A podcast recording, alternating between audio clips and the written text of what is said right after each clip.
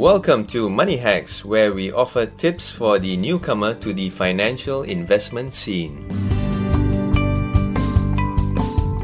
Have you ever wanted to invest in something which is not simply locked away elsewhere, but can be appreciated up close daily, or even have some value if you hold on to it for a while? Today, we look at the possibility of starting out in the world of luxury wristwatches or timepieces.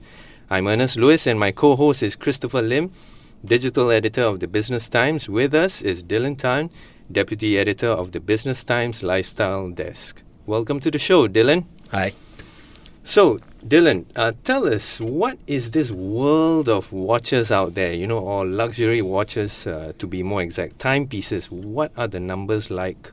this this world of, of watch trading, um, thanks to the internet now, I think I think is, is, is, has become even more prominent than ever. I mean, there are various ways you can, you know, there are various ways you can sell your watches. You can you can bring it to a trader in a shop. Uh, you can, you know, you can you can rent a store at a flea market and, and try and sell it.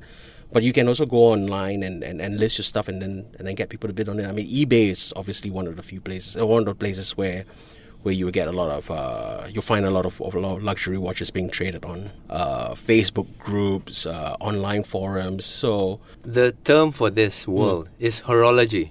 Horology, yeah. Okay. Yeah. Uh, you want to expand on that? I think horology just basically refers to uh, uh, the, the, the art of watchmaking. There's yeah. there's an art to it, as you said. I mean, yeah. it's in the detail. What sets a hundred dollar watch apart from a hundred thousand dollar watch is obviously craftsmanship. Um, a hundred thousand dollar watch would mean this guy probably spent a lot of time doing it by hand, uh, whereas a hundred dollar watch would probably just raw from a production line. So um, yeah, you, you you you get what you pay for. Okay, we've talked about investing, you know, in mm-hmm. monetary choices. This episode is a bit different. What is is there a value in investing in yourself in this case in in the world of wristwatches? Uh, I, I think I think most uh, most importantly, you, you should you should buy what you like first, um, and that investment part would actually come later. I think if you if you do if you go in purely for the sake of investing, uh, it could be a bit risky. I think the whole point about buying a watch is really enjoying it and, and being able to put it on rather than buying a stock and you can't put on, a, you know, mm. you can't weigh your stock out, can you? Yeah. Yeah. Okay, Chris, uh, you want to jump in here? Well, Dylan, imagine I'm uh, a young man in my late twenties or early thirties. I'm I'm finally starting to build some career momentum. And all the career gurus I read online say that you have to look the part. And okay, I've got myself some shoes and clothes already, but I'm still wearing my G Shock, which I love and I'll continue to wear when I exercise. But I want to, to invest in something a bit more dressy. What should I look at and how much should I reasonably spend? Uh, I, I think you start a you, you you're at a good starting point. I think with with the G Shock, if you look, there are actually various uh, models of G Shock. There are actually dressier versions of G Shock. So I imagine the one that you're you're, you're putting on now is, is, is the most basic yes, the rubber, it's the rubber right? strapped one. Yeah, yeah, yeah. Um, uh, I think I think when you go for uh, I think when you when you meet your clients and all that, you, you probably want to wear something a little bit dressier. So that that probably wouldn't work. So there are actually G Shocks that are they are very very dressy they can go up to about a thousand dollars even or the, or even more. That there's this one that goes up to about ten thousand. Wow wait so what am i getting for a thousand dollars for my g-shock? You're getting craftsmanship. That's that's that's the difference. Is that there's a difference in, in the hundred dollar g-shock and a ten thousand dollar g-shock. Is it made of metal or? It is mostly made of metal. Uh, it's probably made by hand. Production run is probably very limited. Um, Casio has a line in Yamagata, has, an, has, has a factory in Yamagata that only produces this premium collection of, of uh, Casio watches. When you put on a, a, thousand dollar G Shock, it, it, feels it feels quite different. Since you mentioned the price tag, uh, well, I, I obviously can't afford a really expensive watch unless I I pay pay do it on credit. You know, twenty four month, thirty six month, interest free installments on a credit card somewhere. Should I be doing that actually? Can I justify that to myself by saying, this watch will hold its value or even appreciate so I can I can justify spending a bit more than I can afford or should I be wary of spending too much at this stage in life? I'm not sure. I, th- I think if you break it up into uh, 24 months or 48 months or 36 months even, uh, you, you, you, you're setting aside, uh, you, that's, that's actually quite sensible uh, financial planning. Uh, I, I think it's it's the equivalent of say if you if you if you buy a, a ten thousand dollar watch and, and, and you, you spread it over I don't know over a, a year over two years so you'd be paying about, say, maybe about just under five hundred dollars a month.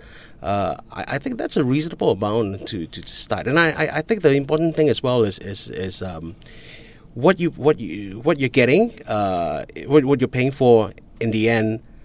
Is, is, is something that, that would that most likely would hold its value a lot longer than, than say buying a fifty dollar $50 watch. So we're talking about $5,000, $10,000 now. What other brands could I be looking at, especially those that will hold their value? Okay, I, th- I think what, what has happened with the, the Swiss watch industry in the, in the last couple of years is they're very aware of the the, the, the, the, the economy and they know uh, things are not going so well. People are not buying mega expensive watches. And uh, there's, there's also a new generation of, of, of um, of uh, watch collectors who, who, are just trying to get into hobby, people like yourself. Um, so what what's happened in the last two or three years is we've seen a lot of brands um, introducing uh, slightly more affordable entry level prices. So I think if, you're looking at a a, brand, a, good brand to get into, Omega is a is a pretty good brand. Um, Rolexes are, are, are, quite timeless, but even if you, if you look at something like Montblanc, Montblanc has something for under five thousand dollars these days as well. IWC has has that kind of that kind of price points. So I, th- I think you're you're you're in a very good position now if you're if you're looking at at, at uh, buying a, a, luxury watch. Thanks for your advice, Dylan. So I think there's a difference because Chris is trying to do this Ryan Gosling look, you know. But mm-hmm. uh, let let me pose you a different scenario. I'm a hip senior uncle, you know, I still have my legendary Steve McQueen in mind, uh, Tag Heuer, Monacos, and all that. But um, I'm still trying to look at ways to diversify my watch portfolio. Are there any brands that I should look at besides, you know, the, the, the ones that I've been stuck with since the 70s or so? Of course, I, I think uh, there are a lot of independent brands as well. Then they don't come cheap, of course, because um, production is very low. The, the, the factory is very small. They've, they've got less people working for them. But they do quite exciting things with, with watches. Um, if you look at a brand like, say, MB&F, that's, that's, a, that's a great brand. If you can afford it, go for something like from Richard Mille. I, th- I think that that is a that is that is probably the next level of, of collecting. If you if you if you've you've really been there, you've done that. You've got your Steve McQueen, yeah. you've got your your Tag Monaco. I mean, um, I have a few Rolexes. I mm-hmm. have a few Patek Philippe's, but I'm yeah. looking for something that's a bit different. Yeah, something of value that still holds its value. Actually, I, I think I think the independent brands, uh, even starting from Richard Mille, I think Richard Mille is probably the brand at the moment now. Um, the the watches are excellent. They don't look like watches; they look more like racing machines. I think that's what they call it. They call it a racing machine for your wrist. Uh, Richard Mille is a good place for you to uh, to look at. I, there's a shortage. Uh, a lot of Richard Milles go for above retail in, in, in the in the resale market. So yeah. Well, thanks for being on the show, Dylan. Oh, thank you. Thanks for having me. Yeah, thanks for the advice. Appreciate it. I hope you guys enjoy your watches. Look out for more podcasts on various topics on the Straits Times and the Business Times. Now, to you, our listener, we'd like to invite you to pose your own questions or scenarios to Money Hacks at podcast at sph.com.sg. That brings us to the end of this episode of Money Hacks, where we help you make sense of trends and your finances.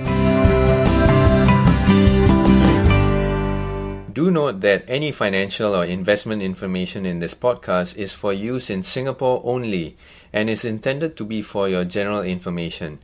Any particular investment or decision should only be made after consulting with a fully qualified financial advisor.